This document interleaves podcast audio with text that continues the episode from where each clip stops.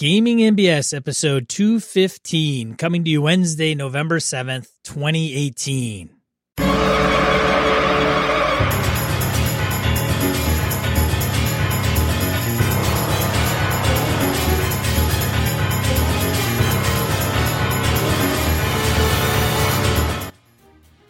Welcome to Gaming NBS, a tabletop RPG podcast. I'm Sean. And I'm Brett. Welcome to the show, folks. Welcome back. If you've been here before, good to have everybody on board.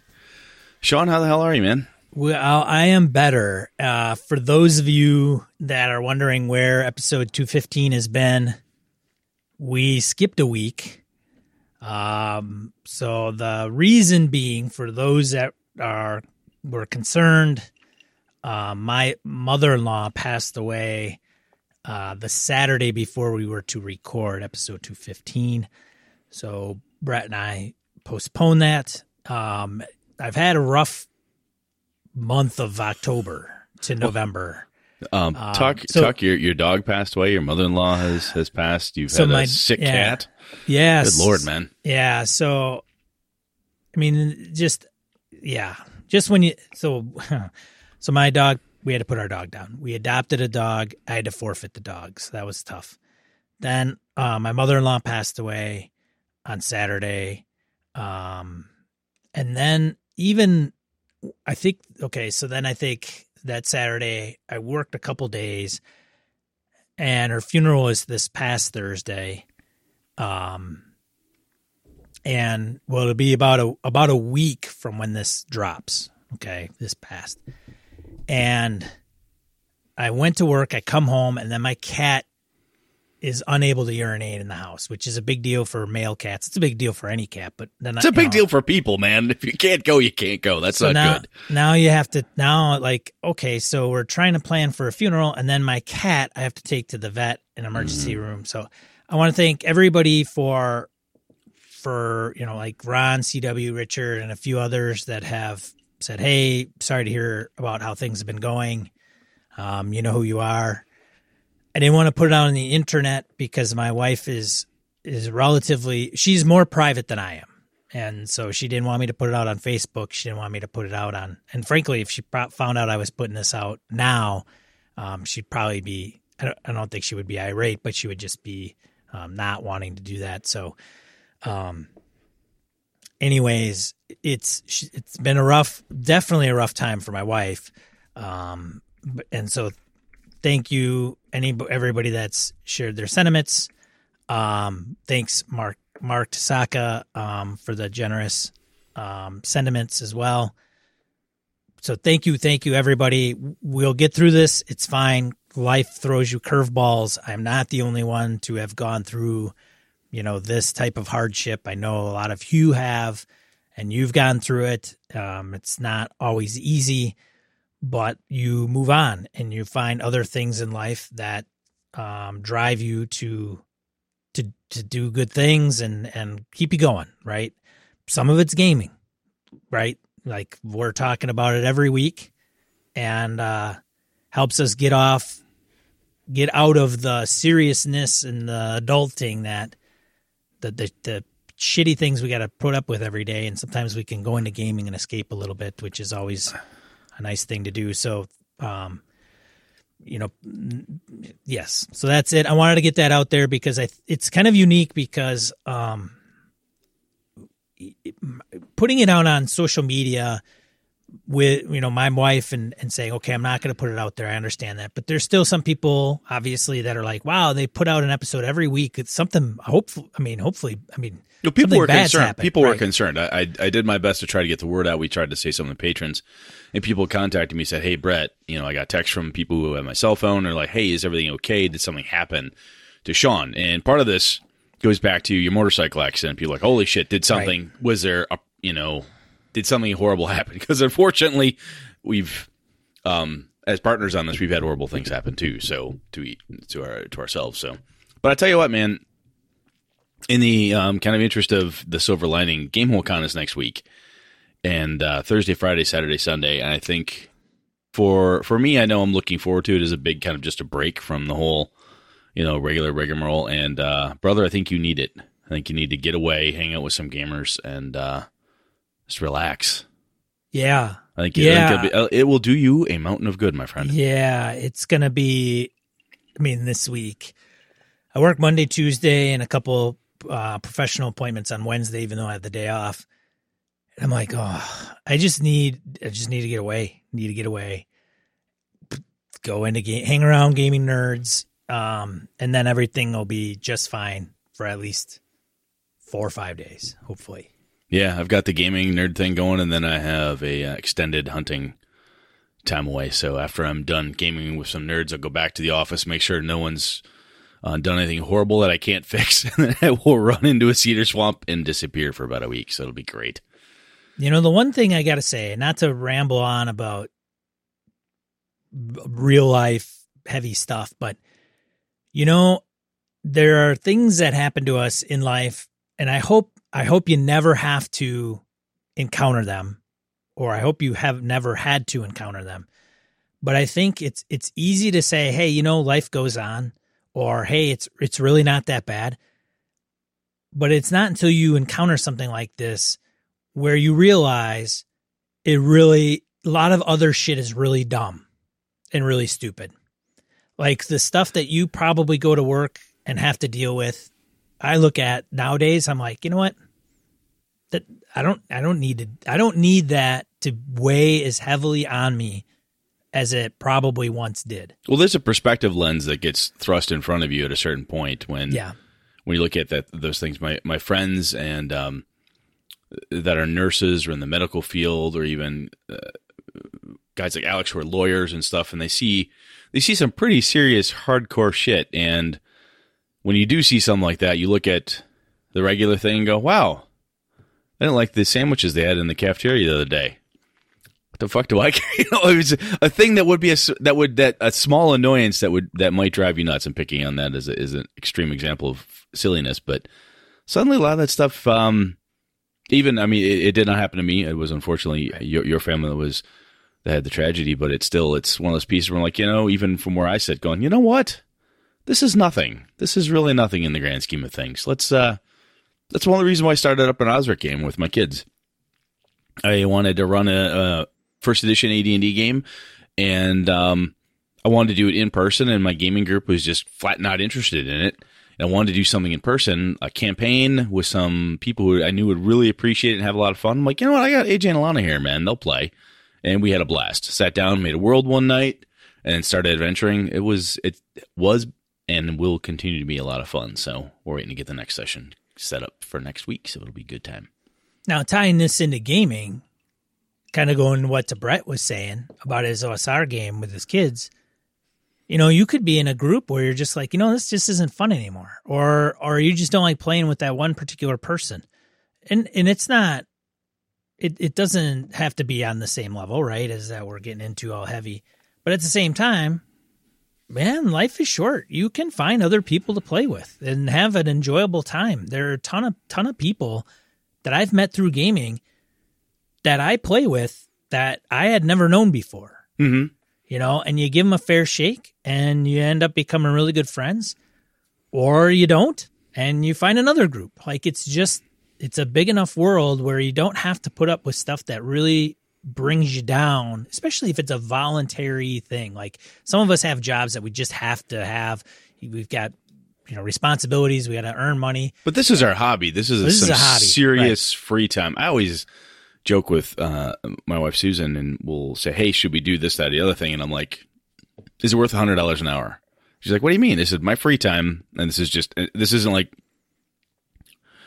it has nothing to do with how much money I make or anything along those lines. It's just look, I look at everybody's free time and say, "Is this worth hundred dollars an hour to you?" Because your free oh, yeah. time is the most valuable thing that you have when you're not working or not taking care of somebody else or doing when you're just going to do something for you that's all about your mental health whatever is this other thing worth more than that and sometimes for me the way my brain works is i throw a dollar figure on it and i say 100 bucks an hour like wow i could either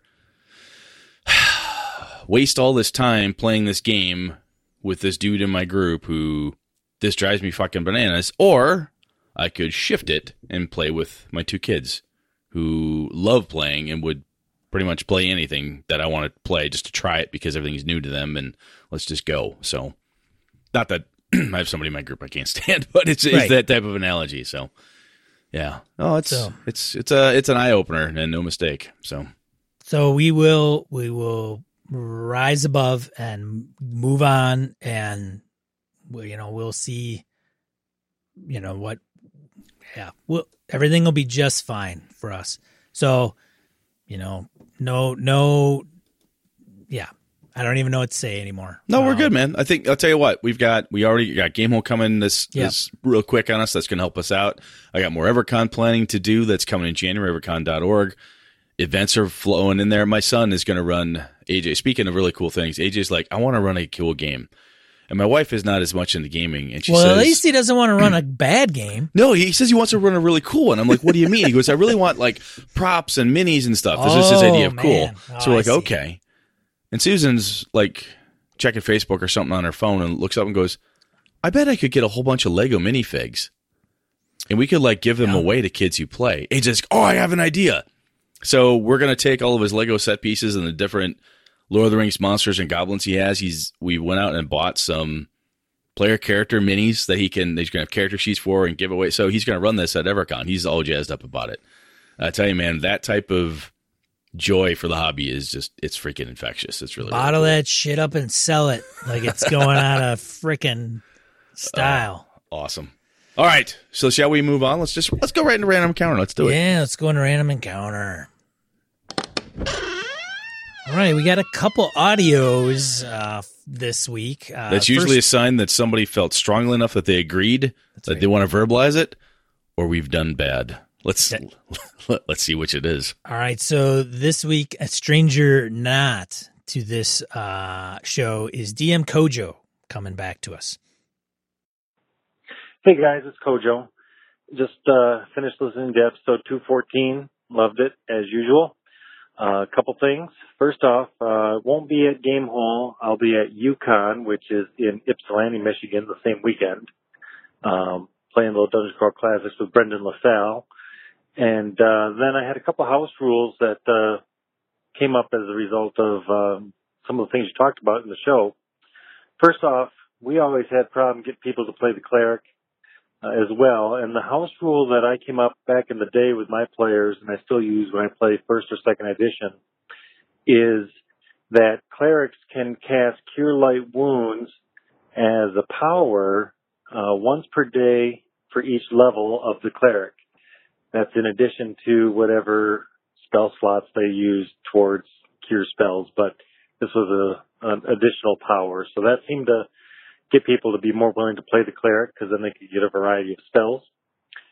And then uh, regarding level draining, um, after several fights over lost levels in uh, these circumstances, we concluded that uh, we thought it was fair to allow a save versus death magic and uh, a successful save, and you wouldn't you lose the level. You'd just take um, double damage instead. So that's how we handled level drain, so that it wasn't quite as uh, over the top deadly with it, but still had the threat of it, um, and that seemed to work out pretty well. So that's how we dealt with those situations. Just a couple house rules for you. And I will be at GaryCon with my uh, oldest son Chase for his first ever GaryCon, so we're pretty excited about that. So we will see you guys in March.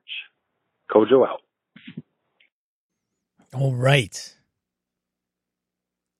you know Good what? You, you know what, man? I love the idea. One of the things that people, at least I've heard, and they haven't used these words specifically, so I'm just gonna um, put some words in multiple people's mouths. But when you lose the level drain and this and so on without anything, it just automatically happens to you. There feels like this. It's a loss of agency. Like, oh, there's nothing I can do. There's literally nothing I can do. And a No. save- a No, sa- there is no, nothing there you can isn't. do. Too fucking bad. You hey, you know what rip means? But the, I like the idea of uh, a death save, especially old school, because a death save was never in my memory is not like a really it's not an easy save to make. And he's saying, oh, not only did that, but you still you're going to take double damage, no matter what. I mean, you're going to get whopped for whatever it is, which is kind of cool. I like that. I like that house rule. That's a little interesting, and the cleric one too. That's kind of cool. Yeah, Nice. and bringing the youngster to GaryCon for their for this first gaming convention. I wonder how old Kojo. How old is your youngster? I'm curious. Just out of Yeah, AJ was at GaryCon last year, and he was. did he turn twelve? Yeah, he was. No, he was eleven at the time. His birthday's in April, but he'll be. um He should be at uh, GaryCon this next year with us as well at some point. Susan will drag him out. Cool. right. You might as well just make family vacations around gaming. I mean, how convenient is that? Well, that's that's how I went to New York. That's how I got to Queen City Conquest, and it's um EverCon is a family event. Uh, my kids and my wife will be at uh, Gamehole Con, so Yeah, it's it's becoming a thing. It's pretty easy to get away. Yes, it is. All right.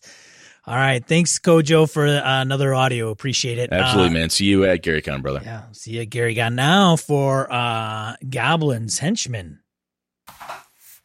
Hi, Sean. Hi, Brett. Hope you're both doing well. It's Goblin's Henchman here. On your with your recent episode about mapping, you managed to lure me out of my cave, and here I am darkening your doorstep. So, funnily enough, I'm a bit of a sucker for, for anything about maps. So I sort of um, I'm a moth to the flame for this kind of stuff. So anyway, thank you for covering it. I thought you did another excellent episode, and uh, enjoyed hearing your ideas about it. Um, one thing that occurred to me um, when you guys were discussing it is I think I think Brett was talking about having a having sort of a player reference map. I think you and Sean were saying it was quite nice if players have some sort of reference map in their hand, so that when they're exploring the dungeon, you don't have to explain every last bit of it. But by the same same same time, you don't want to give them too much information because it you know could spoil the adventure. So I think Brett was talking about taking a map and sort of maybe photoshopping it, or you know adding some anomalies and that kind of stuff. But the um, the idea I had, I thought, which I think, well, at least I think is interesting. You guys see what you think, obviously. But is um, whenever you run an adventure, I reckon whenever someone is mapping a player at the end of the session or adventure, or whatever it is, when it's concluded, why don't you? I think it's a good idea maybe to get that player map, and then the next time you run an adventure, that's the handout you can give to the other players. So it's almost certainly going to be, um, you know, contain numerous errors. Um, there's going to be sort of cryptic writing in the corner of the, you know in the margins and things, and um, but overall it's going to have a overall bearing in fact because it's, it's based on what they actually encountered. So it should hopefully be good enough to get your your bearings, but not so good as to give it all away. Anyway, that's that's the, the thought I had. Um, see what you think, and um, anyway, thanks thanks again for what you guys do. Cheerio. That's cool. I like Well, that mean- idea. So, so you, you af- run an adventure yeah. because especially especially a con game. How many times do you run the same adventure at cons? I tend to run the same one a couple times. Like to get it down. At least that's what I've been doing. You run the I run you know I run Iron Shoes for Avalon, or then I run Blacksmith's Folly. If anybody's made a map for it, or if they've written anything down, or whatever, collect that in one way, shape, or form, and then use that as the handout for the next group. Especially if you're doing a dungeon crawl or something, you know, you've run whatever, you know, Tomb of Annihilation, or I mean, p- pick your poison, then have that be the handout for the next group that goes through it. That's kind of cool. It, it kind of it talks like the West Marches concept where we talked about, you know, where you have players going out getting different data and then combining it themselves and trying to figure make heads or tails out of the descriptions and the uh, locations of things. That's kind of cool. I like that idea. Yeah. I think I might do that. Sounds like a plan. especially with my kids because if I look at you know the other thing is even if if I take the stuff that AJ and Lana are doing now, if I run any of these uh, old school adventures again, I throw it out there, it will look like a little kid drew it because they're only you know they're they're ten and twelve, so they'll oh wow that could be kind of cool, neat. I like it. Thank you, henchman. That was good stuff, man. Yeah. Use that one up. Thanks, goblins. All right. You want to take the first one or? I'll let you do it. All right. So Matt V regarding virtual tabletops. So he commented on an episode, I think it was 214 or, or one thereabouts. Um, MapTools is a pretty powerful if you don't want to do math. Um, and I have used me personally, I've used MapTools. It's interesting. Uh, but you do have to macro it, he says. And I agree wholeheartedly, Matt. So it's fun if you got some time to make that that happen. So he says I ran Fallout, which is a D100 where you may have five to eight modifiers for an attack. Not only did it do all the math, it would automatically apply damage to the target. So it takes a lot of time to master, however, and I think it's pretty outdated now. Still, as far as what I've used, it's the most powerful virtual tabletop. And I agree. We had we had one guy who he was a C plus plus programmer. And so when he got into it, he just went bonkers and really modified a lot of the functionality. I mean, we had some guys that were dinking around with macros and they tend to work, but yeah, he was starting to really get into it. And then I think our campaign kind of fizzled or just, yeah, but it's, it's something if you want to get into MapTools and go nuts. That's some cool stuff. I, I don't, you if you put the time into it, it's really it's really slick. And the the bigger part for me is the time yeah aspect aspect of it, and part of it is the learning curve because I don't have the programming chops to try that type of stuff. It, maybe it's easier than I think it is. Right? You could get into it, and I'll tell you, if nothing else, you know, what a way to learn something is you know because you're doing it for a thing you love versus doing it just to get a paycheck. Not that I don't like getting paid, but I mean doing this for fun because the end result will make your fun all the more fun. Very cool. Nice thought, man. Yeah. There's a long one. Christopher Gray emailed us about cursed items. Hey, BNS, listening to your episode on curses, I didn't have much to add except for a gaming story, so I hope you enjoy it, and maybe it'll spark some ideas. In my homebrew campaign a couple years ago, I introduced the idea of the decay, which is essentially the nothing from the never ending story. You creep into an area and destroy all life in its wake and transform ordinary people into undead. Creatures that had the displeasure of crossing through the, the decay would have to do wisdom saves every night because the nightmares were so bad it caused them to lose sleep. On, on save failures, they suffered exhaustion, which would stack if they didn't sleep well into the next night. To make matters worse, thinking back, I wonder why my players stayed with me through all this. Uh, they found the source of the decay. They discovered the big bad had an instant fortress that he carried around with him. When he cast on the ground, it created a large tower. That tower uh, was what brought the decay, and the, and the decay would come the moment the tower was planted. so the dutiful heroes defeated the big bad and took his tower. Now they had a source of the decay. No big deal, right? They just need to take some sort of powerful wizard to destroy it. As long as they didn't cast the tower, there's no decay. Well, here comes the curse. The tower really wants to be a tower. It's not happy just to hang out in a character's pocket as an object that looks like a chess piece. It wants to be used so that it can spread decay. It also turned into Lord of the Rings situation wherein whomever was carrying the tower would have to do a wisdom save or be compelled by any means necessary to cast the tower and activate it. If they were restrained or unable to physically cast the tower, they would suffer exhaustion. So each character would hold on to it until wisdom failure occurred, and then the others would tackle them before they managed to activate the tower, and then they'd switch who was carrying it. classic, classic characters, man. Ah, this went on for weeks in game time. They were in the middle of nowhere when traveling to a distant uh, hope of a city, uh, they may have to try the solution to try to find a solution for this, and and they had months yet to go. Frankly, I had no idea how they're going to resolve it. Then one person had the idea of putting it into their bag of holding. After all, if it's in a pocket dimension, it can't have pull on you. They might have forgotten to reach page 153 of the DMG, where it clearly states what happens if you put a dimensional magic item into a bag of holding. There was a massive explosion. And all the contents of the bag of holding were scattered into the ethereal plane or destroyed, including gems worth thousands of gold pieces, some magic armor and weapons, and a few artifacts. Fortunately, no one died from it, but they got close. The good news is the tower was also destroyed. so all's well that ends well, except for the players uh, that had gone to the bathroom while this happened and returned to find out his fancy armor was obliterated. I hope that triggers some ideas for folks. In short, exhaustion is a great 5e mechanic to mess with that's not too obtrusive and really helps to set the tone for a curse. Also, if you're going to put a dimensional object into a bag of holding, empty it first. P.S. Keep up the good work, especially you, Sean. P.P.S. I'm kidding. Brett, you keep up the great work. And P.P.S.S. You're both right. Wow. Thank you, man. Yeah. Thanks, Christopher Gray. Have you have you had people do the whole dimensional thing inside a dimensional thing? For the traditional explosion? I don't recall. No, no. One of my favorite things I did, I ran uh, White Plume Mountain ages back, not ages, a number of years ago, and we did some random magic generation for these high level PCs that the guys made. And my buddy Alpha ends up with a bag of devouring. And at the end of all things, I had um, because the night was um, they had finished that, and I was kind of turning the um, the White Plume Mountain itself into a different type of a campaign. There was a demi lich involved, kind of the source of all this this pain they were trying to solve. and um, his thief character whipped out that bag of holding and stuck it over the the skull of the demi-lich as it floated there. Which turns out, at the time, for a beautiful one shot, was a wonderful way to not only blow himself right to hell, but also to get rid of the demi-lich as well, which was kind of cool. It's one of my more favorite times that people did something crazy. Ah, the good times. It was. Thank you, Mr. Gray. Over to you, Sean. Forrest de Gary continues on with cursed items. Hey, Brett, Sean, Sean, Brett. Timing is a funny thing. I haven't had a cursed item show up in a game for many years. Then you drop the cursed item episode, and well, serendipity happened. If you can call your character getting a cursed item serendipity. Here's the story I play Rin the Thief. Now, you could say Ryan. We'll say Rin. I'll go with Ren. He's a weekly Greyhawk 2E campaign.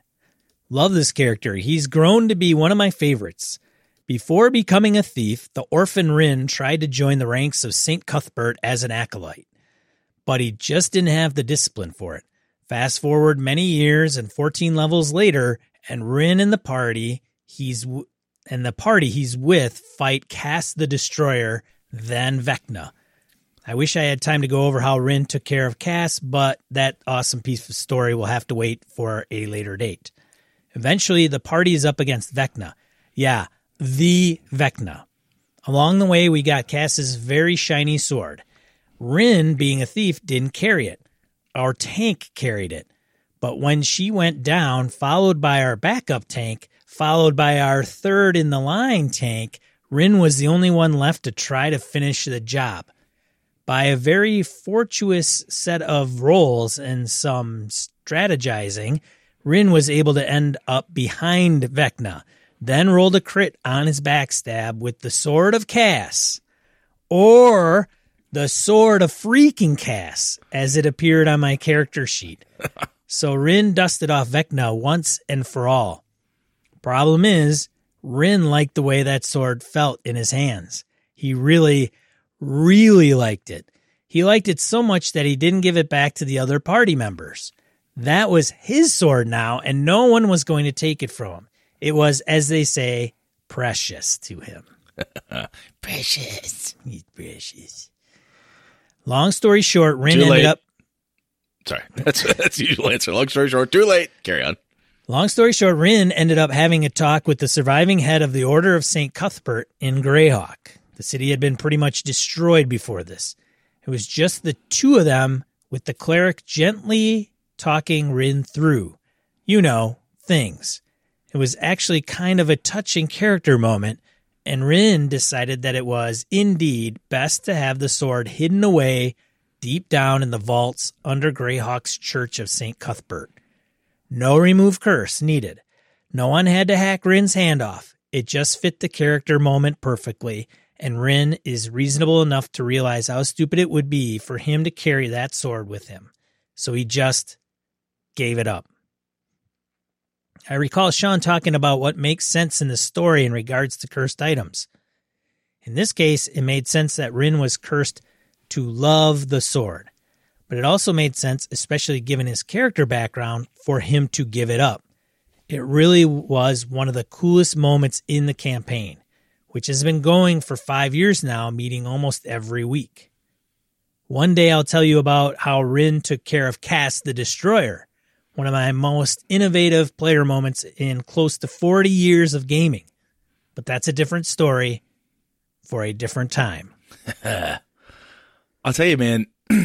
the curse, the cool piece we just and we just heard two two chunks of it is if it's done right, and these both feel like they're done right for that group, and maybe what, either of these two gents just wrote in would not fit in your group. You know, I could give that to somebody like Ange, and she'd be like, "Nah, that wouldn't fit in my group," or somebody else might be like, "Oh, not going to work," but it worked in that game, and those cursed items those stories right there, they're alive and well in those players' minds, and I'm positive the rest of the group as well, as well as the game master. So, cursed items, man, you do them right, they uh they can lead to some pretty epic epic tales. That's pretty cool. That's very cool. That was pretty cool. Thanks, think- Forrest, for sharing. Absolutely, man. Hey, Forrest, I assume we will see you at GameholeCon next week. So, see you in a few. in his fez. With his fez, he better be wearing the Never fez. without his fez. I have seen him once at a con without a fez, and it freaked me right the fuck out because I didn't recognize him at first. He waved at me. I'm like, I have no idea who that dude is. Never gonna do it without your fez on. That's Forrest's song. Steely Dan, ladies and gentlemen. All right, let's get to the main topic. Rock and roll.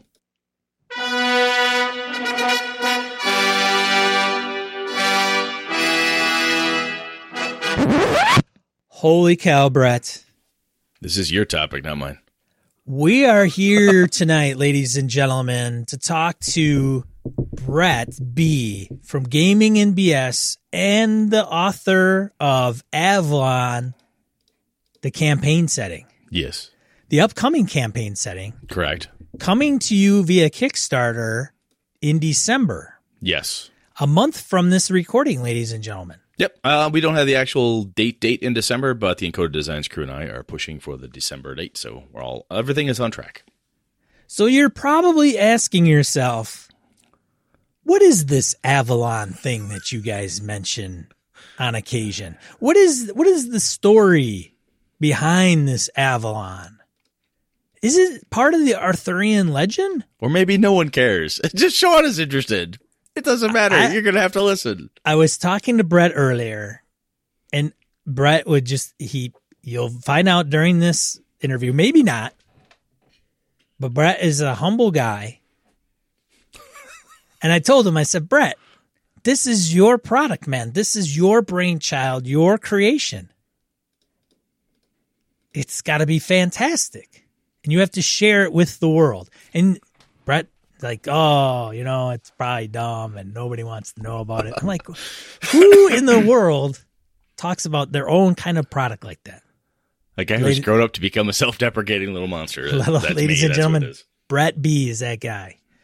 But let's get into it, shall we? That shall. Brett, what is Avalon? So let me let me even back up. When when was Avalon born? Your Avalon. So when I first came up with the idea was let's see. It was Susan 15 years. It was five. It was four years before that. Almost 20 years ago. Well, twenty I years ago. with my ex-wife, and when she and I were living in a different house, different town, different jobs, and I wanted to have a a large city campaign. I had a group of my players at the time who wanted to play D and D in a city campaign because did a lot of dungeon crawling and so forth. And I had said, "Hey, I run a lot of vampire guys. We could run a vampire game, cities, vampires, you know." And no one in the group that um, a lot of these guys I was working with in Madison at the time want had any interest in the White Wolf stuff. They wanted to play D and D, but a city campaign. so I said, okay, I'll come up with this idea. And I had uh, played some of the uh, the original video game Thief by Eidos Entertainment, I think it was. Yep. Um, played some of that back before I used. but I now currently get motion sick whenever I play first shooter games, so I don't play any of those anymore. But I played that, and I had um, I had read uh, a number of the Lankhmar books by Fritz Leiber. Love that stuff, and I'd even read Thieves World. And um, believe it or not, uh, Gary Gygax, Saga of Old City, um, some of the, the his his novels, which were not not the best written, but sure a hell of a lot of fun from a gamer perspective. So that was pretty cool.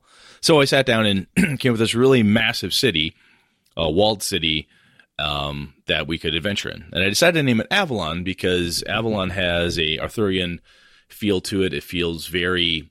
Whenever I I've heard the term before, it always was a very peaceful, happy place or a a place to aspire to be.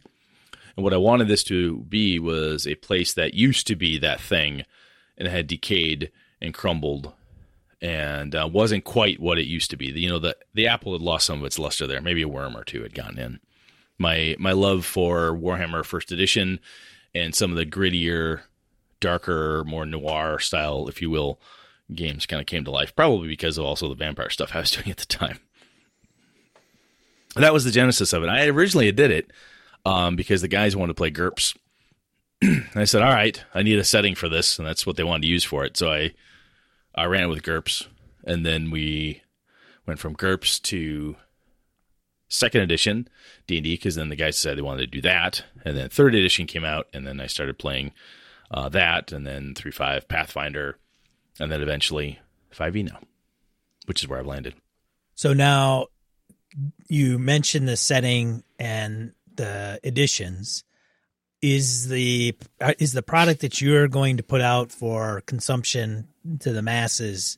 Is it based on a rule set, or are you making it a uh, edition agnostic? Or so Chris Nizak and I from um, from Coda Designs, he's been. uh, We've talked about the um, the actual play Streets of Avalon that um, I did with with Chris and Kevin Lovecraft and uh, Andy from She's a Super Geek, formerly Emily, and Tom Flanagan from Nights of the Night. And we talked about it, and what we wanted to do was I like the five editions, uh, the five E system, but I also love my old school stuff. So we wanted to make sure that had a do it do it yourself type of feel, where I was putting together a an old school type of feel where I'm going to give you tools and mechanisms and saying this is how I build a neighborhood because it's very neighborhood focused. Um, this is how you build this thing. Here's some adventure ideas. This is how this type of thing works. Here's the flora. Here's the fauna. Here's the various gods um, that are worshipped. here's how kind of the the stuff in the background functions. More um, more the secrets, of course, for your game master type of thing. But the idea was um, to make it. It has a 5e flair to it, but it is easily used for just about anything. I've run it with um, Osric in the past as well, and it works just fine because the setting itself is contained enough, and I c- and it works. E- and for me, anyway, I found that it works really well for multiple fantasy type systems. so, do you have certain subsystems built into Avalon? You mentioned building neighborhoods and things of that nature. Do you have that built into the setting? Like if you for somebody a group to run. Yeah, so one of the things we're doing is like uh, for investigations because it's a very investigative heavy game, which I brought over uh, from my my vampire days and my Call of Cthulhu stuff. Was there's a problem set in front of you and you have to go and you know do the flat foot thing. You got to beat the street, figure out what's going on. So Chris and I are are uh, formalizing the mechanics behind how I've run investigations. Um, some of that stuff you may look at and say, "Oh, I already know how we do investigations in 5e," or when I run an investigative game, um, I have my own thing, which is of course totally fine. But we wanted to give people a starting point so that they would understand, hey, if you're going to run this, where you're trying to find out what's causing this problem in the graveyard or what the situation is beneath the old um, the old manor house, you would have a set of rules that would help you move the plot forward, taking a, um, a hint, if you will, from inspectors and um, and the gumshoe system, where you're working with investigations and you're not going to you failed your role, you fucked. No, you you you roll and like if if um you hit your target or above, you're going to get all the data. You go like five underneath it, you get a little bit, and so on. So you're going to get something as you go through it to kind of push the investigations along. The other thing we want to do is take the classes and races and Avalonize them, as I jokingly call it, and making sure that they fit appropriately. Avalon tends to be, excuse me, low magic insofar as that it is um, it's rare and it's not that everybody has it. There are um, you have street alchemists, people that make potions, things you can buy there. There's schools of alchemy and wizardry and so forth, but um, rangers don't cast spells, type of thing, you know. And I'm I, I've never been a big fan of rangers being big spell wielders and so forth. So we want to try to tweak that, taking a bit of a hint from some of the Middle Earth 5e books and looking at how they've done those things and saying, hey, how do we make these races and classes appropriate for the Avalon setting so that it fits really well? Does that make sense? It does, and and so you're getting into quite a bit of the nuances of the setting, which is great. But what is it? What is special about Avalon? Because there's a lot of settings out there, and I know somebody's going to create their own because it's a a love of theirs, a passion of theirs. It's something that they're yearning to get out of themselves and to to kind of get out of some of the maybe usual how do I pre-published campaign settings. So what what sets Avalon aside from say Forgotten Realms or Greyhawk Okay. or or even Lord of the Rings, some of those things. So I look at Avalon and I it's it's local adventures with a uh, larger it adventures locally but impacts globally. And by that I mean what happens in um, uh, the characters are all part of a neighborhood. That's where they are. They're either from the outlands if they've come into Avalon if that's their background or they're natives in the area and they're operating in and around a specific neighborhood. They know some of these people. They've got NPCs they're they're familiar with and so forth. And from that neighborhood, things happen. if you listen to the uh, Streets of Avalon actual play, and I know not everybody is an actual play fan, but we're trying to capture that approach, which is how I've I've always run Avalon. These these local adventures, you're doing a thing and you run into this horrible problem, um, undead in the sewers. You run into um, goblins that are causing problems. Um, they're stealing they're stealing children, trying to replace them like the old school changelings from myth. Um, you're dealing with thieves guilds who are having a little street turf wars back and forth. Uh, drug peddlers. Um, you've got people because of certain poor areas are cannibals, so you've got to deal with that problem. And while you're dealing with this stuff, there's all these guilds. It's a massive city. Um, it, it's 50 plus miles wide, maybe twice that long. It's all walled. It's enclosed. Um, part of me thought about the old Escape from New York, right? It's this massive walled place. And when you're in there, you don't ever leave, type of thing. It's this little womb that keeps you. But while you're there, everybody has a story. I took that from the noir concept. Everybody's got a story. Everybody has a reason for what they're doing. Um, sometimes personal things. You're talking to this uh, to the baker and his wife, and they're in trouble and they really need some help because there's a press gang who's giving them shit. So you're going to help them out. Well, that thing turns into being well, actually, the press gang is part of a larger street war between these two thieves guilds, and that's being initiated from the guild masters who are beholden to some of the nobles who sit on the magistrates council that actually run the city. And they they have a larger global thing they're trying to accomplish. But you little bitty neighborhood characters are impacting all of that politicking all of that stuff that's happening by at the street level taking care of the problem. Or perhaps exacerbating the problem because you completely fucked it up and you you didn't take care of it appropriately. And when I've run campaigns within it as the players figure things out and through the investigations and sorting out who does what and how, then they start rocking those pillars. They get to a point where, like, I'm taking this guild down. This noble house is corrupt. It's their fault that they have that they've caused this problem in our neighborhood and other places. They're done. We're taking them out. Or there's this horrible threat beneath the city that's coming out. Um, and I used um, at the time I'd use Sons of Caius one of my original pieces that was just like a breeding ground for these horrific undead. Um, so that's that's the idea behind it. Is it you're starting small, and from those small pieces, if you think Goodman Games when he talks about in the fantasy areas, you only know certain areas, right? You start to slowly creep your way across different neighborhoods and impacting different people, and then through that local level adventure and you start to have a global impact on the city and everything else around you. Because again, it's a walled place. All the when you drop that pebble in that pond, it ripples big. It goes all the way to the walls and sometimes washes all the way back to you. Do you have a do you have anything for game masters specifically for Avalon that help coordinate and tie those into something um Yep. So what we're trying to do um, is to take. I like the concept that uh, Ken Hite had with his con- with his Conspyramid from Night's Black Agents and it's kind of a it's a take on that around saying here's how you build this type of environment. When when I set this up, this is how I set it up, trying to model what I've done and how I've done it and the success I've had with it, and then lay that out in kind of a almost a Mad Libs, if you will, type of thing. Like one of these equals two of these, you know, fill in the blanks, if you will, and that will help set you up so you can have that type of of an adventure. Does that make sense? It does. So, unique classes? Um, no, not really unique classes. Um, I would say from apart from some of the adjustments that I want to make, and we're trying to sort out how we can can we get all that done in the core piece, Would that be a stretch goal within. But classes themselves, I hate to say neutered because that sounds like I'm going through and just nerfing the shit out of everything.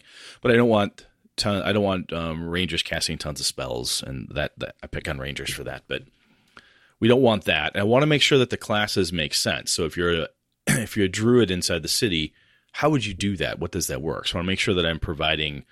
This is how these actually function. That's what I'm trying to get to. Um, races, I have um, you have commoners, um, noblemen. Commoners are humans. Nobles, um, are are basically half elves by the rules.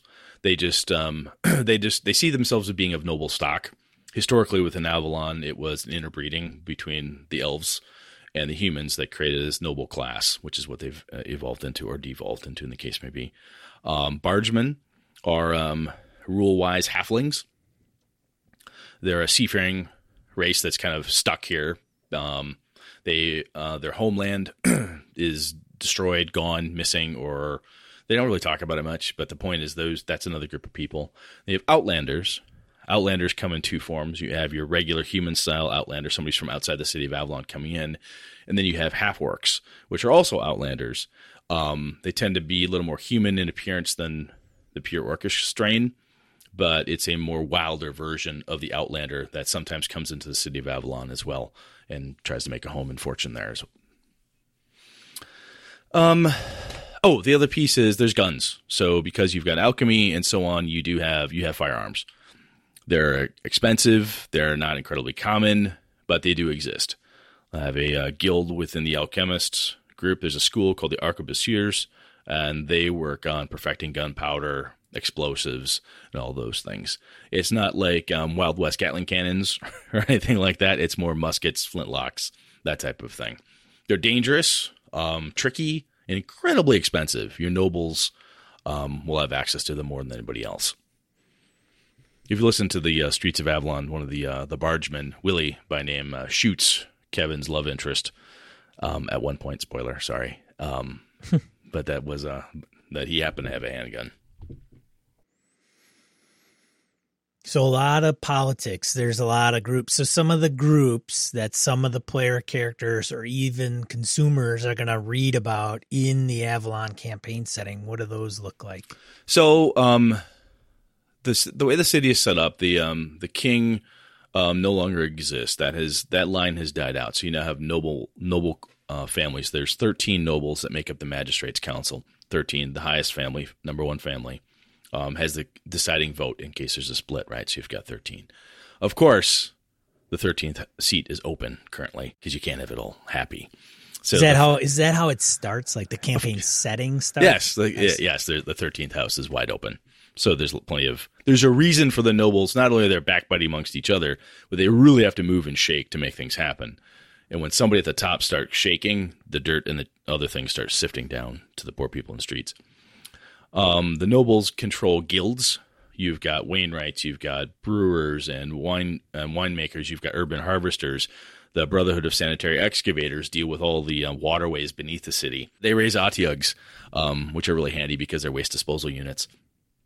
Um, don't mess with Vera. She's one of the big nasty otyughs down in the, uh, down the. my buddy uh, Beta's character Muddy Joe, who is a Brotherhood of Sanitary Excavators guy, he uh, he named an he just decided that that's what they do, and it worked so well. We we kept it. Um, but you've got guilds like thieves guilds and assassins guilds, all these different groups, um, all trying to make their way. Basically, it's a city environment where again people are trying to do something. They're trying to raise a family. They want to um, uh, you know, they're tanners, they're working in the space, they're trying to make money and so forth. Um, silver is the standard coin, so you you've got your your the costs don't really change much, right? So a sword is still expensive. You can't afford that. You might be, you know, you've got to save a lot. You have to save a lot. Coin coin really matters. And um, those are the different types of groups, like just normal mundane things. And then within that, of course, you've got cults to horrible gods like Erlig, one of, uh, the major deity of evil that's worshipped. There are undead. There are ghouls. Um, can be fairly prevalent. You have people that are unfortunately um, resort to cannibalism in times of despair and um, and want um, that will head out into the sewers. You do have goblins, kobolds, creatures like that. They're in and around and amongst. Um, I have taken some uh, fake creatures like um, you know, uh, some little fairies and sprites and things that will inhabit homes and help people or hurt them if you piss them off. Um, those things exist as well. Farther outside of the city, of course, there's stories of dragons and big ass things, but that's way out there, and who would ever get out there? But there's plenty of horrible, nasty things beneath the city. I've had um, characters encounter uh, a gorgon, the uh, big ironclad bull from uh, D and D myth. Uh, beneath the city of Avalon, we've had uh, trolls beneath the city, ogres, horrible things. And sometimes the things below become the things on top. Um, there are aberrations like your aboleths and so on that, you know, there's plenty of rumors and myths about those as well. So, is there any adventuring beyond Avalon? Is there any adventure at this? Um, I have run games outside of Avalon itself, yes, but at this point, the way this, uh, the way we're focusing the setting to try to make it the best we can, it's within the city itself. So you have your political intrigue game, you have your um, street level. You know, we're thieves. We're trying to make money. We're trying to. Um, I want to own a inn. I want to investigate a murder. You've got that type of thing. If you really want to go adventuring in the older school, pure sense, you want to go to a dungeon. There's an entire uh, dwarven city of Thorbrandor, which lies beneath Avalon. Um, that the different uh, levels and layers within the sewer system connects into back and out, so you can do that. There's plenty of a the size of the city has plenty of uh, old abandoned graveyards.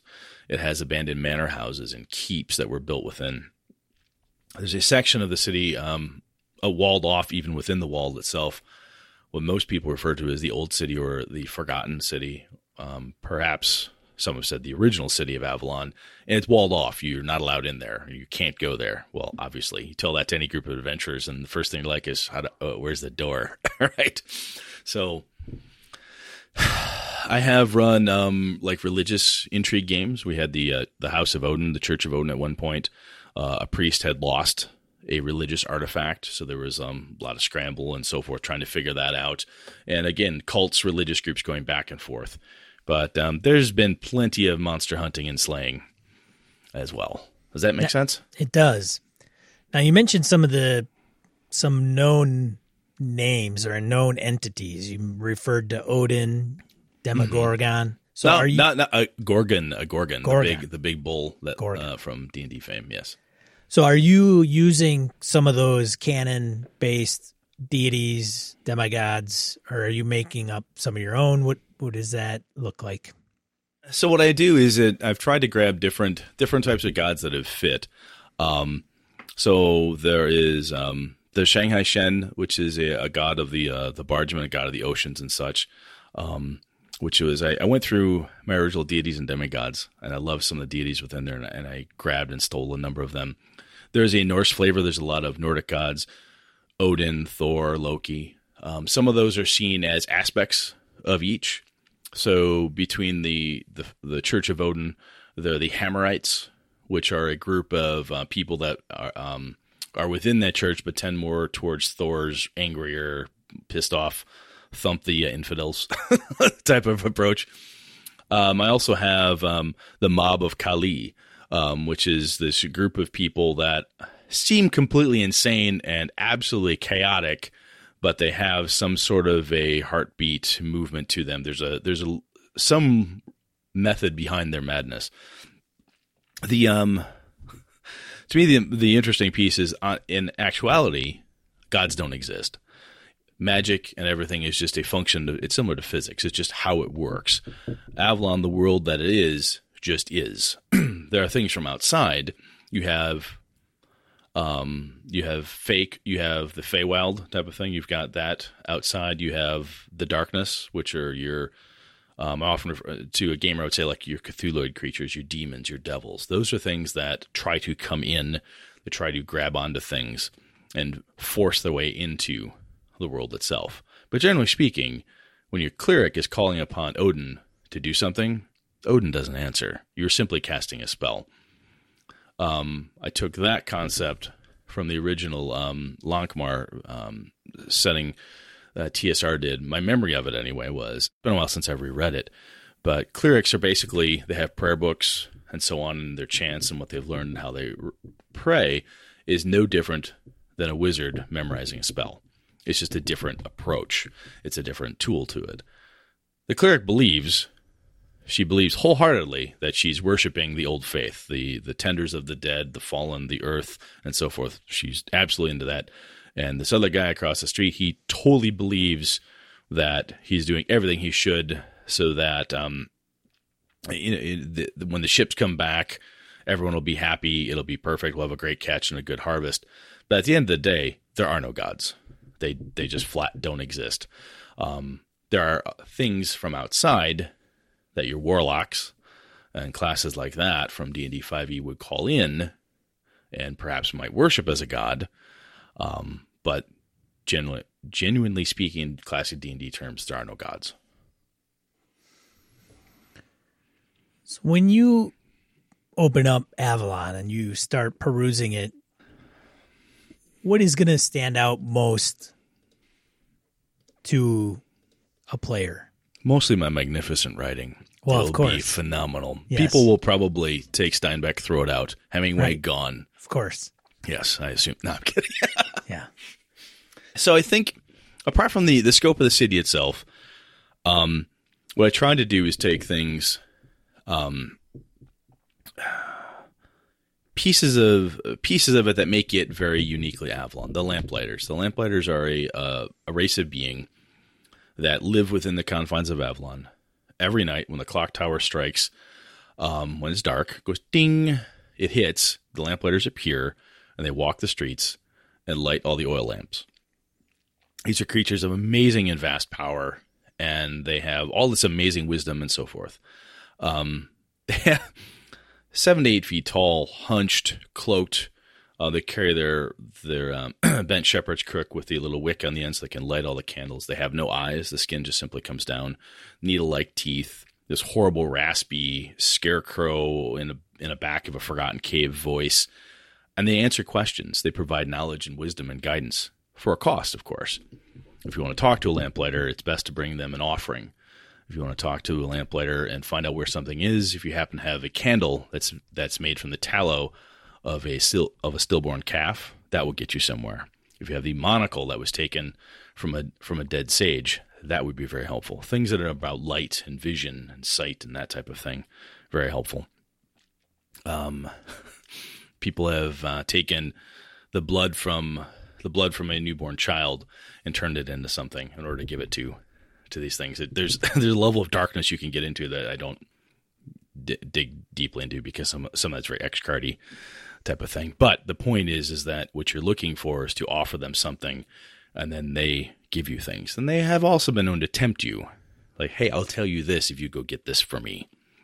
So that type of uh, that type of a setting, the way that the neighborhoods flow and function, and um, and just kind of the one stop shop, if you will, of you're in this place and it's big, it is freaking huge, and you can stay within that neighborhood. You can go miles deep, miles wide, and sometimes you know not necessarily miles up, but in status up and down there's so much that can be done just within that within those confines. It's no longer it's the city, and other people have done a similar thing. This is again my take, but a city campaign is not just a place for you to go and hang out for a bit before you go kill the dragon in the next mountain, or before you go off to the the new moon or whatever it is you're going you're going to. This is the place not only for your base of operations, but for everything just rolls right out of it. So, does that answer your question? It does. It does. Now, a lot of RPGs specifically, well, let me go back to this. Now, there are elements of Avalon that seem almost on the border of a Victorian age, right? You have you have guns and gunpowder, Yep. I have lamp, um lamp lighters. My buddy Alpha, the first um, other game master other than myself to run a game within it, um, he grabbed a Ravenloft adventure that he had. Um, I can't remember where the hell he got it from, but it was like a one shot Ravenloft adventure with this house that was possessed or ended up being possessed. And we went through we went through this thing. There was this woman who um, basically it was a house full of these horrible marionettes and people. It was just this vile, nasty thing. We killed the person who we thought was it. Her essence, soul, whatever, what have you, goes into the house, and the house is now animate and this thing trying to eat us and destroy us. And we fled the house. We looked at each other and said, "Well, we're we're out of there." Remember when the other players looked at me and goes, "Shouldn't we fix it?" And I said, "Nah, fuck it. That's dangerous, man. Let's leave." And we just left. and it was just it's a very Avalon type of thing where you you know your characters are there's you're trying to do good things, perhaps in some cases, and sometimes those things go horribly wrong, and because of that, Sometimes you make morally ambiguous choices. You're like, ah, maybe shouldn't have done that. But I guess to to circle back, so a Victorian style feel, yeah, there is some of that with the um, the concept of you know, you have people who are spying. You know, you have bards that are working the Bards Guild, well known for for the they're really easily um, they adapt themselves quite well to a rent a spy. You know, you need to get into somewhere, you get the bard, and she can go in and go find data for you. Um, you do have guns. You have people that are, I wouldn't say swashbuckling because that's that's too, it's it's too grand of, of a of a term. But you do have the the high society feel, and the the difference between high society, the nobles, and the commoners is very drastic and it looks very black and white, but in the middle of it are all the wonderful grays. Or the house that does everything they can to hold on to their noble standing, even though their cuffs are tattered, their carriage could use some new paint, they don't have as many horses as they used to, and so on. Make sense? Does, yeah. Okay. Now you mentioned the magic system. Mm-hmm. Are you still sticking with the Vancian type approach? yes, um, because we want to stick with um, it's the most logical thing at this point. If I were to do, if this takes off, if you will, and does well, I might look at perhaps a different way to go about it. I've not seen a problem with it within the setting. There are um, sorcerers do not exist. So if you're thinking D and D 5e or even 3.0 or Pathfinder type of thing, sorcerers don't exist. It doesn't fit the genre. Um, warlocks do. Wizards do. Um, I have at one it, back in Pathfinder I was playing it, somebody wanted to be an oracle. I'm like, that does not fit. I want to be a summoner. Mm, kinda. I was thinking about it. I like the warlock approach better than a Pathfinder summoner. So tieflings, tieflings, um, not there. Dragonborn, not there. Those type of races don't work in that setting. So you could, as always, once you have it, it's yours. I'm not the Avalon place to come until you're doing. You're running my world wrong because it's yours. You can do whatever you want. I've had a friend of mine, uh, Lenny, who's told me that the Kenku, the the Raven people, he's like, oh, it'd just be perfect if you put them in there. That's in the back of my head. Maybe that could be something I, I do at a later date. But yeah, so back to the magic question. Yes, I'm sticking with the uh, the Vancian approach. I think it it um, the concept of study and understanding and its self-limiting approach is kind of is pretty handy. And in 5e you have plenty of other the cantrips and so forth allow you lots of faster abilities to do things more at will. Now as a player, we've talked about this on the show about how much of a campaign setting does a player know inherently because they're part of that world. Mm-hmm. How do you position that with players that you're going to run through the campaign, and how do you implement that into the setting as, itself? So what I'm trying to capture in the book itself is similar to what I did with the uh, the actual play. Kevin was the only person between Andy, Chris, and Tom. Kevin was the only one who ever adventured in Avalon before. Andy and Tom chose to make characters that were outlanders. They wanted to be new and just kind of gape at everything. Oh my God, what is this? You have this? You sell coffee all day? You have sticky buns all the time? This is insane. What do you mean there's these people? so they would I would give a description of something, and they would bounce off of that with, "Wow, this is so different than what I'm used to," and that would give me then as a game master something to push forward. So I try to bring that in. Chris had come in, and um, one of the things I, I, like, I'm not a huge part of the Apocalypse fan, but one of the things I loved about reading the Dungeon World book was the idea of making a map and leave blanks, right? So when I'm coming in, I do the the game master trick we've talked about is so there's a baker in town. What's her name? Oh, her name is this. How do you know this individual? What do you know here? When I introduce something new, I let the players provide a lot of data back. So I'm trying to capture that in the um, in the environment itself, so that there's plenty of blank spaces where you can grab onto that neighborhood and make it your own. You don't need me to spoon feed everything to you. You can ask me a thing. Hey, I lived here, Sean. You know, I'm, I'm in Avalon now. And you're telling me the Liche, the main followers of the old faith, attend the dead. They've got corpse carts. They pick things up. You've described that. Do they all go to the same graveyard? How, how does that work? I would know this because I'm from here. Yes, Brett. The, here's how this functions. Oh, cool. Okay, cool. Based on that, then I will do X. Um, by trying to get it so that when you are in the neighborhood, it's your neighborhood, is your character's neighborhood. You own that thing. That knowledge there is ours to share. I'm not dumping the entire city on you. I'm building a neighborhood. it's a graspable thing. It doesn't. There's plenty of back history where the Lamplighters come from originally. What is this great horrible thing? Why did Brett steal the Brain Gorgers from Alex Kammer? Where's this? You know, where's all that stuff coming from? Don't trouble about that. Don't worry about that right now. It's the neighborhood. This is where we start, and because it's your neighborhood, you have ownership in it, and that's what I think helps to make it so that you don't need to digest the entire world, and because it's yours, you're feeding bits and pieces to it for the longest time, nobody in Avalon drank coffee until I started playing with a certain group of people, and it just became a thing. Like, I'll go down here to get coffee.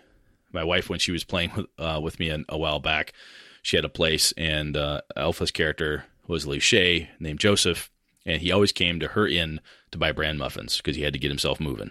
That was his, that was his thing. He needed his bran muffins. He was a six year old guy with a big bell that he whacked you with. That was his mace. Um, he had a story and all this stuff, and he wanted to make sure. But that was just part of that wasn't even a thing. But because you own the neighborhood and you own all those components of it, you're not just visiting the city. This is your city, and because of that, I think it lends itself to an easier onboarding or a slower ramp, if you will. I think. Hopefully that works. So, what notable NPCs are players potentially going to encounter in Avalon? well, let's see. I have um, there's Newt and Beecher, which are um, basic. I've got a lot of uh, PCs that are going to become NPCs that uh, my game, my crew has done over the years. I love I love that tradition within gaming. Um, there are names that have come up in uh, the actual play podcast I did, and a couple other locations. One of my favorite pieces that may or may not make it in is the Lady Madonna, which is a uh, ship that I think has been sunk and found again, like no less than six times. It keeps popping up. Different campaigns will have this freaking Lady Madonna, this ship keep popping up, and they can't, they haven't yet figured out what the actual problem is. Um, I don't have. Let me think. Do, do, do, I have some noble houses uh, that are out there, so those those sometimes become those sometimes become important, and um, trying to take the NPCs that came from the actual play podcast and make sure that they're involved as well. I really try to because it's neighborhood by neighborhood when I build it. The NPCs that become important are the ones that the player characters are interacting with regularly. So, you know, if Mama Lou is the one who runs the boarding house where all the kids who are runners of Hermes, these little kids that, that cruise this that cruise the city, you give them a copper, they run messages back and forth. They get this. It's amazing. You give them money, they take a message, they find people. They're this wonderful system. If Mama Lou's boarding house becomes an integral part of your character's day to day life in that neighborhood, Mama becomes a very important NPC. Um, you may not give two shits about, you know, Ergon, the uh, the great wizard architect lich who lives somewhere beneath the city. You may never encounter Ergon. You don't care. It's Ergon, whatever. It, it doesn't matter to you because it doesn't impact your characters directly. So, does does that make sense? Sure. Yeah. Okay. I can't tell if you're humoring me or you actually. No, okay. No. so, what is this tome going to weigh in at as far as page count? Do you know yet? I think we're uh, 100 or maybe more. I believe we're going for uh, the form factor of the um, what is like the indie, the small press hmm. type, like your um, printed copy of um, uh, Dungeon World or one of the PBTA style or size games. So we're going for that type of form factor. I mean, it, I like I like that form factor. I don't necessarily need the larger the tone perspective, and uh, I also liked it when I got the um, the Midderland stuff by Glynn Seal um, and, and, the Midderlands had that that same form factor, which I really thought kind of fun. So we've got John Arcadian helping us hunt down artists and so on right now, so it should be pretty cool. Do you have any artists locked up for it yet, or I believe Tom, uh, not Tom. Sorry, I believe John does. I don't. Uh, John and I haven't had a chance to get back together yet to chat, so I don't have any names to throw around. No, that's fine. But he's been um, he's been hunting, so yeah, there's a particular feel that you're trying to get. Yeah, I want to do black and white. I don't want to go crazy full color. I want to have a hardcover version. I want a softcover version. I want PDFs, um, and I want to make sure that it has the that thieves world, that street level feel, that the the right type of thing. I've explained. I've had very good conversations with um, with Chris, Phil, and, and John Arcadian and, and the Encoded crew, and Shawn Merwin has helped a lot too with like taking an idea like Chris and I had for this and saying, "Hey, how do you know that needs to be made more gamer worthy?" I didn't gamified, make it more gameable. I had no fucking clue what he was talking about. So we sat down on a on a call with him. He said, "Brett, I need it to look like X. This is great. This is really cool. How can I make that an adventure? How do I take this really interesting thing you had and make it usable at my table? I am not you. Help me be you." Hmm. Okay, so as I said, I, I am positive. I, I I'm doing the best I can, and I think I think it'll I think it'll work. I think it'll turn out quite nice. So I'm I'm I'm proud of it, and also nervous because I've never done anything like this before. So so what, be interesting. What, what do you think has been the biggest wake up call for you in this process? Time. It is insane to me how long it takes to go from, hey, I have an idea, let's work this thing out, let's put the stuff together, let's do this, and I'm like, okay, so my writing's done. Well, we got to get it ready for the editing. They've got problem. They've got not problems. They have other projects they're working on. So okay, my turn comes. Crank that out. Okay, I'm done. It takes more time. Hey, do we have the art? Yeah, we're working on this. We're working on that. It's a style of project management I've never done before. I used to joke. I had a PM ages back tell me a good project manager can manage any project. It doesn't matter if they understand the technology or anything about it. I've always thought that that was complete horseshit because my example is I've never built a bridge before. For I've never built the Golden Gate Bridge. If you want a data center, I can do that. You don't want me to build your Golden Gate Bridge because I'll fuck that up. And this is also why um, Phil and Chris have done this before for Encoded and talking to other people. I wanted to work with people who knew how to run this type of thing because I've never done it before. And there's bits and the the steps, the process to get it done. Um, makes me really appreciate guys like um, Talanian from Astonishing Swordsman, Sorcerer's Hyperborea, and Monte Cook Games, how they put together complicated, especially Monte Cook, complicated Kickstarters. Ours is not going to be that complicated. I'm not looking for tons and tons of money. It's, you know, thousands, not tens of thousands. And um because the writing's done and, and we need art and, and whatnot. But you look at these other things, how they just nail it. Bam, bam, bam, bam. This repeatable process. And um you know, the guys have worked with uh, Eloy Lasanta and how he cranks out product and so forth. And it's, I guess, not a wake up call. It's kind of like an underscore. Yep, that's harder than I, I figured it was harder than I thought it was. Yep, it's fucking harder than I thought it was. And to take an idea and know that the idea to actually happening uh, a year, that's normal, which is weird to me because normally from an idea to seeing progress in my normal line of day job work, it's like a week. you start the idea, you get approval, and then you better start fucking executing. And the way things execute and how this functions and flows is just different. And I'm positive at some point I'm going to, the book will be done. This will work. It'll be really cool. I'll be done with it. And somebody will say, Hey, I really wish you would have had this. Like, oh, I have an entire chapter of that. Oh, I already have that. Oh my God. I sh- why didn't I include that? And I can't get it all at once. You know, and uh, so I, I'm, I'm ready for I'm ready for that. If it if it works out, I'm ready to uh, to do more. You know, to to make more stuff. So I think it'll be fun. So the Kickstarter's coming uh, December. Is December of this year? Yes. Release date for the product has that been so contemplated? If we run the Kickstarter, we want it done. Do, do, do, do, do. So it would wrap up. I think what I think is like 30 days, whatever you usually do for Kickstarter.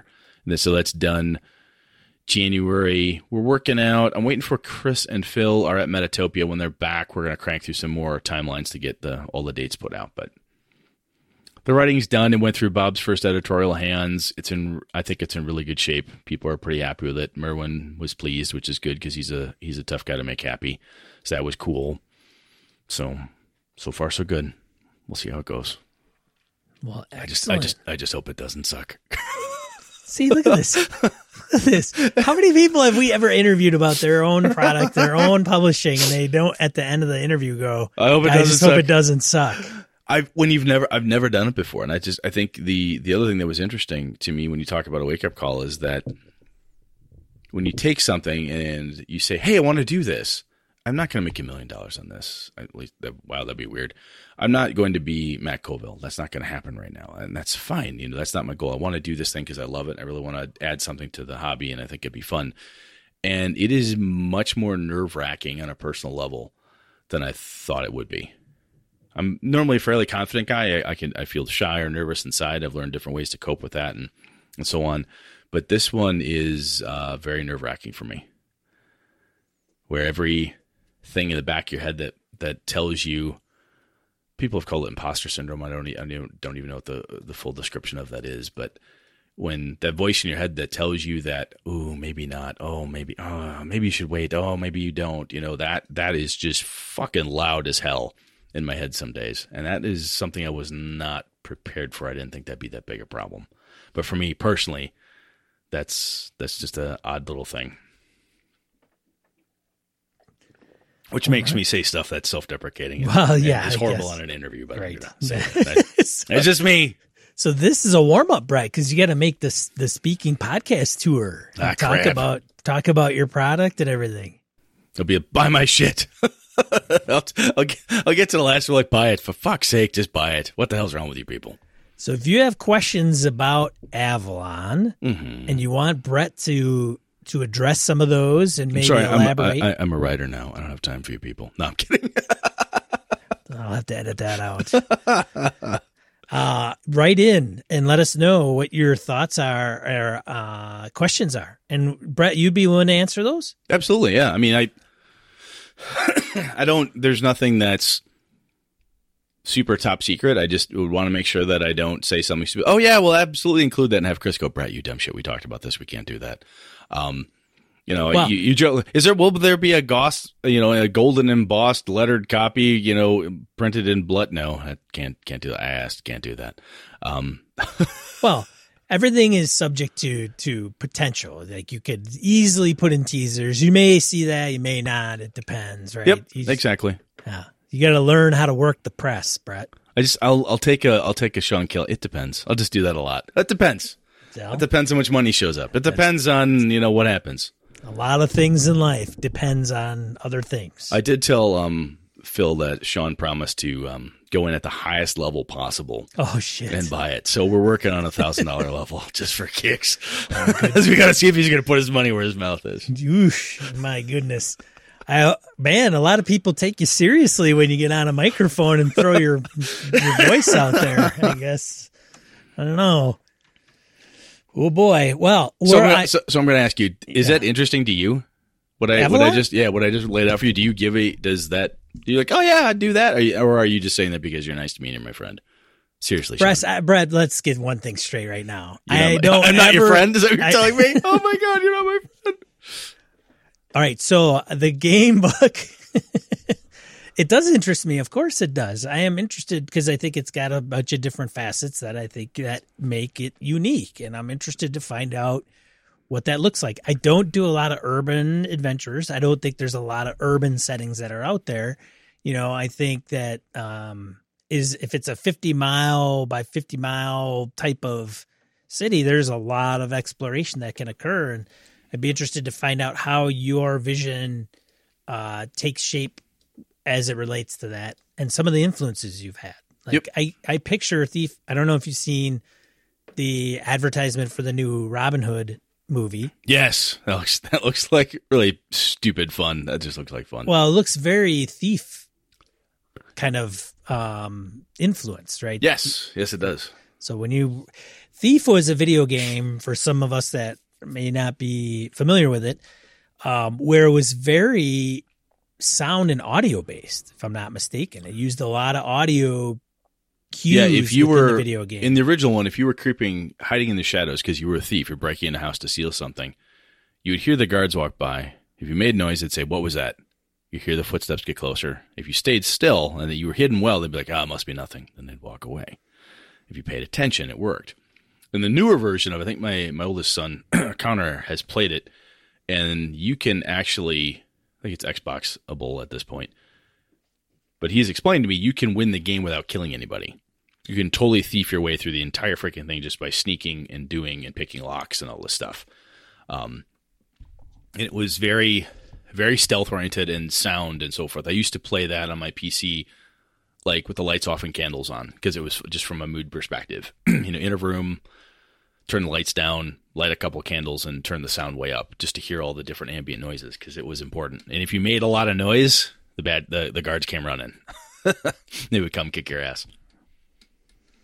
Yeah, it's good. It's a, it's, I mean, an old classic game. A lot of people loved it. So, and then of course I'm familiar with Thieves World and Robert Asprin and. Lynn I mean, it's gonna. I mean, you you look at um, uh, Goodman Games, the DCC crew. They're putting out the Lankhmar stuff, and I'm I love DCC, and I like the stuff they produce. So I'm in on that Kickstarter, and this is going to be different than that. Obviously, one the the the rule set that I bounce off of the most is your 5e, but it's also I take influences from the Lankhmar area, but I'm not emulating it in the same way that the Goodman Games crew is doing.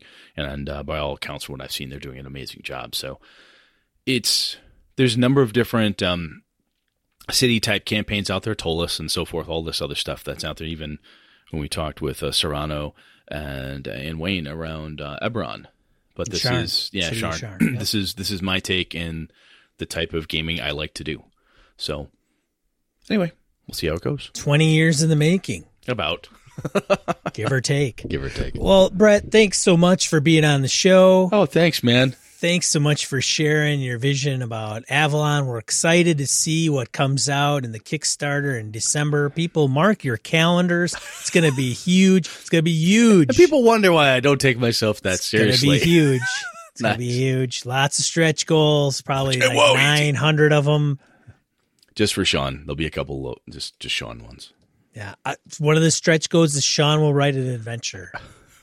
I haven't been. You start here, you go there, you go there, and you're done.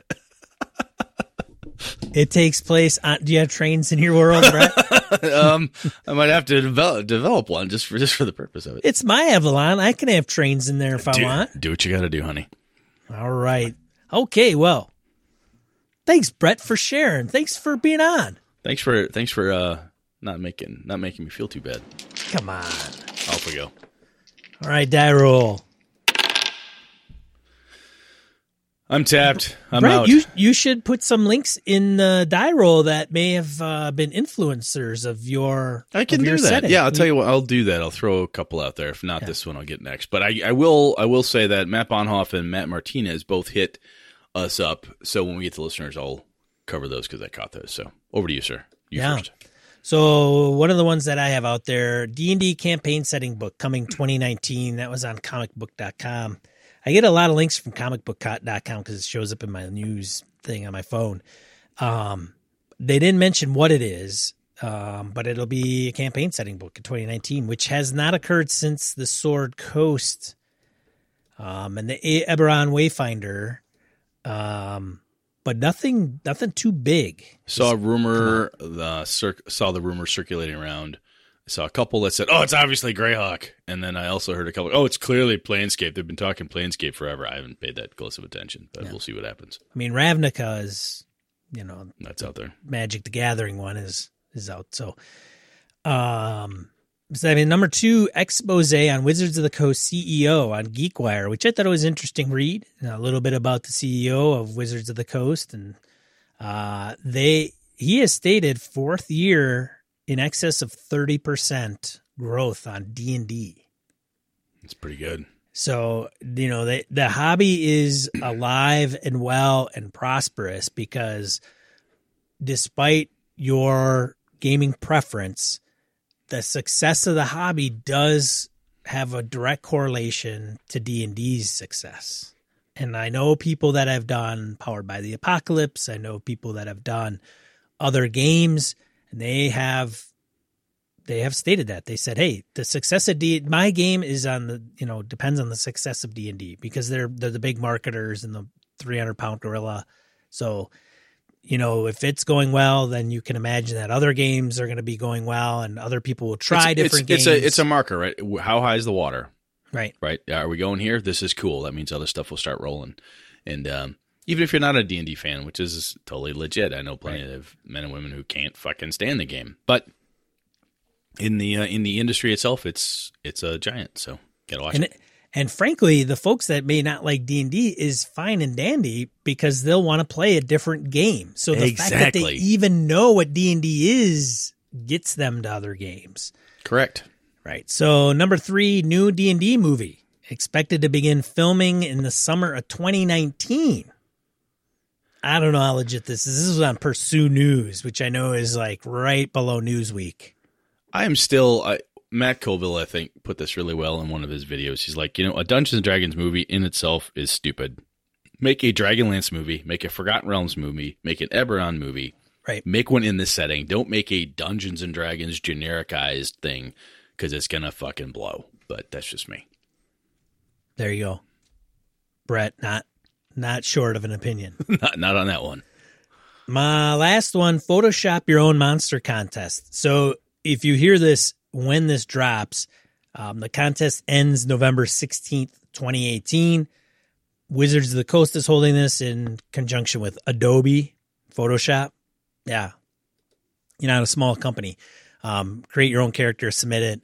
Um, the article's on IO9 and it'll have links to different uh, avenues of how to submit that and what, what is all at stake. I don't remember what the winners are. I don't know if that gets all unpublished. if you get any money for it. I don't recall, but check it out. So those are the ones I have this week. Yeah, and I grabbed uh, Matt Bonhoff has this is definitely worthy. Uh, New Mexicon 2019. As of today, November 4th, he's got 14 days left. This is for uh, the sixth annual New Mexicon Indie Role Playing Convention. So this is pretty cool. Link in the show notes to this. Look up uh, New Space Mexicon, M E X I C O N, and uh, you can find this. Matt Bonhoff is the creator. So they had a um, they had a fifteen hundred dollar goal, and they're already at um, thirty eight hundred plus. So that's looking pretty darn good. And they've, like I said, they got 14 days left to go. And uh, game conventions are awesome, and um, I think it's cool if you get a chance to support these guys. Even if you can't go, if you want to throw them a buck or two, it's always super helpful. So hopefully, Matt, everything goes off well, and you guys have yourself a kick-ass con. Uh, Matt Martinez called this one out. The um, do do do do do Destination Danger by Guardian Moon Games. It's a um, I look at it. It has this very pulp feel to it. It looks kind of cool. It's just one of those pieces. It's another Kickstarter. This one's got uh, 24 days to go as of today. Um, haven't met their goal yet, but anyway, take a look. I thought it was definitely worth calling out. So it looks kind of like an Indiana Jones mummy type of funness. So take a look. Link in the show notes. All right. So I think that wraps it up. I think we're good, man. this week. Yeah, we hope to see many of you at Gamehole Con. For those that can't make it, uh, you know, thank you for listening. Regardless, we'll keep connected through the show. Um, yeah, I guess the next episode will be the last night of Gamehole. Yeah, it's hard not to do a it's hard not to do a post game hole wrap, but that's probably what we'll stumble into. We should try to put a little spin on it. I think. In some I think so. Yeah, we could do that. All right. Cool. Well, hopefully your week will go fantastically well. Wish you all the best, everybody out there. I'm one of your hosts, Sean. And I'm Brett. Good night and good game and all. This episode of Gaming and BS brought to you with the help from the following BSers Graham Miner, Corey Wynn, Andy Hall, Joe Swick, Brett's biggest fan, Forrest Gary, Mark Anthony Benedetti, Sean Nicholson, Tim Jensen, Remy Bilodeau, Jason Hobbs, Wayne Humfleet, James Carpio, Pure Mongrel, Lord Tentacle, Brandon Barnes, Dan LaValle, CW Mellencamp, The Lost Sailor, Misdirected Mark Productions, Christopher Gray, Finolf, Mirko Froelich, Eileen Barnes, Tony Sugarloaf Baker, Todd Crapper, Alexander Auerbach, Neil Benson, Chris Steele, Eric Hoffman, Kyle Winter, Christopher Lang, Curtis Takahashi, Mark Tasaka, Larry Hout, Ron Bishop, Craig Huber, Xavier G, JV, John Hammersley, Closet Gamer, John Steve, Mark Richmond, Thomas Hook, Chad Gleeman, Sky, Roger Braslett, Craig, Howard Bishop, Jim Fitzpatrick, Peter Skange, Josh Wallace, Corey Welch, Eli Kurtz, Edwin Nagy, Bruce Cunnington, Tim Shorts, Angus, Rolfer Guild, Gordon Cranford, Eric Salzwedel, Matt Cyberlick, Jack Neller, Robert Nemeth, Eric Bonds, Palladian, Ron Blessing, Brian Kurtz, Knights of the Night Crew, Laramie Wall, Evan Harrison Cass, Malcolm Cool, Blake Ryan, Jared Rasher, Todd McGowan, Kevin Lovecraft, Perry Besor, Ray Otis, and Goblin's Henchmen. For ways to support the show, head over to gamingandbs.com forward slash support dash us. Thanks, BSers! This has been a Litterbox Studio production.